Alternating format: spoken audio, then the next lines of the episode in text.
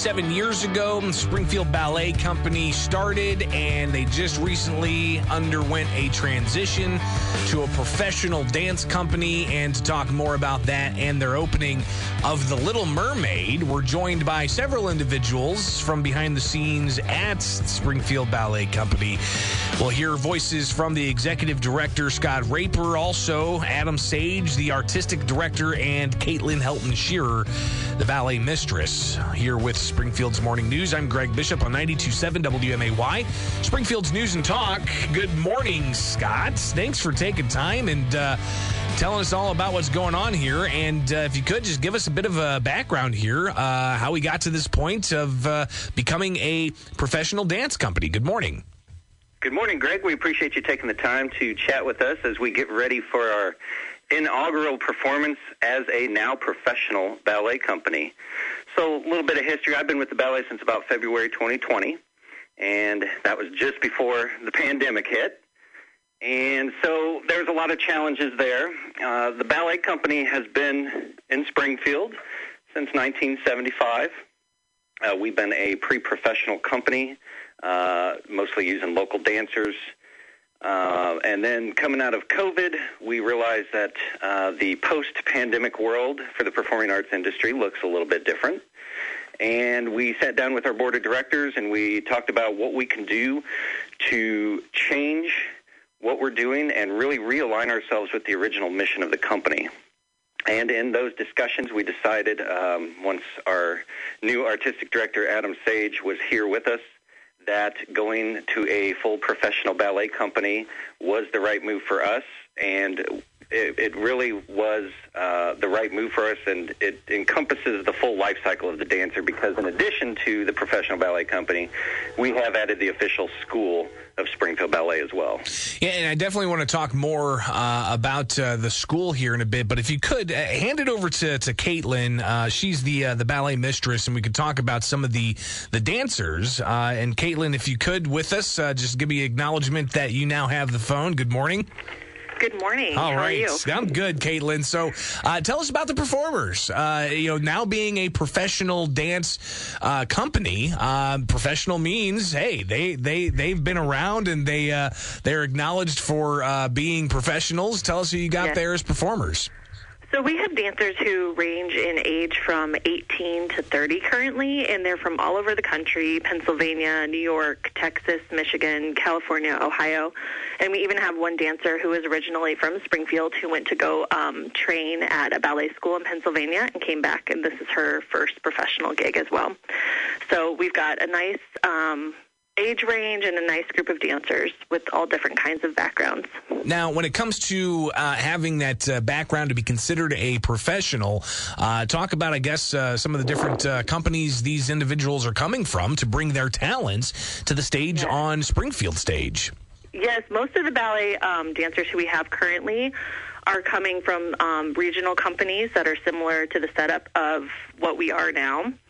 Um, companies about 30 to 35 people or smaller, and then um, some are coming straight from ballet school as well. So again, uh, we're talking with the Springfield Ballet Company. Uh, they are now a professional dance company, and they are getting ready to perform The Little Mermaid. Uh, Caitlin, if you could hand the phone over to Adam Sage. Adam is the artistic director for The Little Mermaid, which is coming up, and you can imagine. Uh, of course, everybody knows the classic story. Uh, the, the the the Disney film may ring a bell, but how does that translate onto a stage for a ballet company? Uh, Adam, thanks for taking taking time with us. You're the uh, artistic director for The Little Mermaid coming up. And we'll get all the details from Scott here in a bit. But tell us about the production side of this and uh, the design of this. Uh, good morning. Um, it, this was a story that I think uh, most people have seen the movie or have, you know, read the story as a child. Uh, and I wanted to do something that was new and different. Um, that people already knew and would appeal to them both children and adults. Um, the challenge, as you said, is you know how do you how do you bring the underwater to the stage? that was the big challenge, um, but I think a nice challenge. Um, I've done it through um, costuming and lighting, of course, and then the movement, um, trying to give the effects of what it's like to be under the water. And I've followed the the basic outline of the Hans Christian Andersen story, um, which is a little bit uh, on the dark side, and I think Disney brought that forward to make it more appealing and acceptable to audiences. So I've sort of sort of found a middle ground somewhere there. Um, I'm using computer-generated images, uh, graphics, uh, rather than normal uh, backdrops or sets. So when you're under the water with a Little Mermaid, there the ocean is moving in the back. The seaweed, there's fish that swim, and um, so that's added a sort of more interactive feel for the audience. Um, I think uh, the the thing that's nice is the fact that the story is known, but it's not been done very often. I only know of two other places that have actually ever brought this to the stage in this way. So I'm excited for everyone to see this as something that's not been seen before, um, at least in Illinois anyway. Well, I'm glad to be able to tell people about it. Of course, it is the Springfield Ballet Company with their inaugural performance of The Little Mermaid. That was Adam Sage, the artistic director. Uh, if you could, Adam, hand the phone over to Scott, the executive director, and we'll uh, finish up with him with uh, information about when and where and tickets. So, Scott, uh, break it down for us. Uh, when and where can people see the Springfield Ballet Company's performance of The Little Mermaid? Absolutely. So The Little Mermaid opens this weekend on Saturday, October 1st. We have two performances at 2 p.m. and 7 p.m., and that will be out at our resident home, which is the UIS Performing Arts Center. You can purchase tickets through our website, which is Springfield Ballet Co. So that's SpringfieldBalletCo.com. And you can call the UIS ticket office at 217 206 6160. So again, October 1st, put it on your calendar. It is just around the corner. Uh, you can get your tickets. It's going to be at the UIS uh, Performing Arts Center. Uh, Scott, when we started talking about this and the transition to the professional dance company, you had mentioned a uh, school that's uh, uh, coinciding with this, and, and, maybe we talk more about this in the future. But just give us a, a little bit of an overview of what that entails. Yeah, and actually, I'm going to give you back to Adam here and let him talk about that because he is the most versed on the school gotcha. Itself. All right. So Adam Sage is the artistic director. Uh, Adam, just take a moment here and uh, uh, tell us a bit about the the school. Something I imagine we'll likely talk more about in the future, but I want to make sure people have that in, in, their minds as well when they're thinking about the Springfield Ballet Company. Sure. Um, the decision to to uh, for Springfield Ballet to have their actual uh, official school is really derives from that you want it to be something that the students will come up through and then have the opportunity to to dance with the company if they're on that level and not have to leave Springfield to do that. Caitlin, uh, as an example, went to, to a school here in town, and then there was no professional organization for her to dance for in Springfield, so she had to go somewhere else.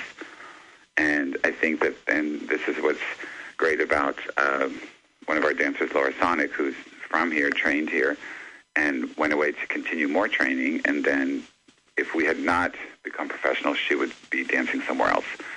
Um, and I think also it's a matter of um, training and that it's consistent. And um, because when you come out the other side, you don't want to have to try and put together, you know, 20, 30 people that all been trained differently, that move differently.